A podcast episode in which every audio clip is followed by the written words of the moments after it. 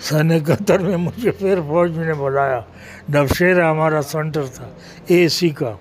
تو یہی کپتان بن گیا تھا کرنل۔ جو میں گیا تو بڑا خوش ہو گیا۔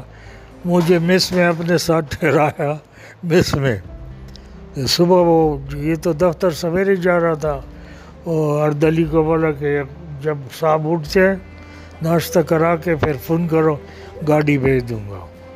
تو اس طرح ہوا صبح جب میں اٹھا ناشتہ واشتہ کیا میں نے بولا دفتر جاؤں گا بولتا ہے نہیں آپ کے لیے جیپ آ رہا ہے جیپ ایک کمانڈنٹ کا جیپ آ گیا اس پہ کمانڈنٹ لکھا تھا تو جب میں اس میں بیٹھا تو راستے میں جا رہا تھا یہ سپاہی یہ صبح محمدار سارے سلوٹے مارنے لگے وہ مجھے نہیں دیکھتے تھے جیپ کو دیکھتے تھے کمانڈنٹ صاحب کا جیپ ہے تو اس طرح اللہ نے بہت سہولت دیا بہت فضل ہے میرے پہ پھر ہوں ہے نا گل ہوں گل صدف جان جیسی بیٹیاں دی شعب گل جیسا مسجد گل جیسا شہزاد جیسا بیٹی دی دے بڑا مولا کا کرم ہے ابھی تو مسکت میں ان کے ساتھ رہ رہے ہوں لیکن اداس ہوتا ہوں جب یہ چلی جاتی ہے اداس ہوتا ہوں جب یہ آ جاتی ہے پھر بھی اداس ہوتا ہوں کہ یار یہ اب جائے گی تو بس اس طرح ٹینشن میں ہوں۔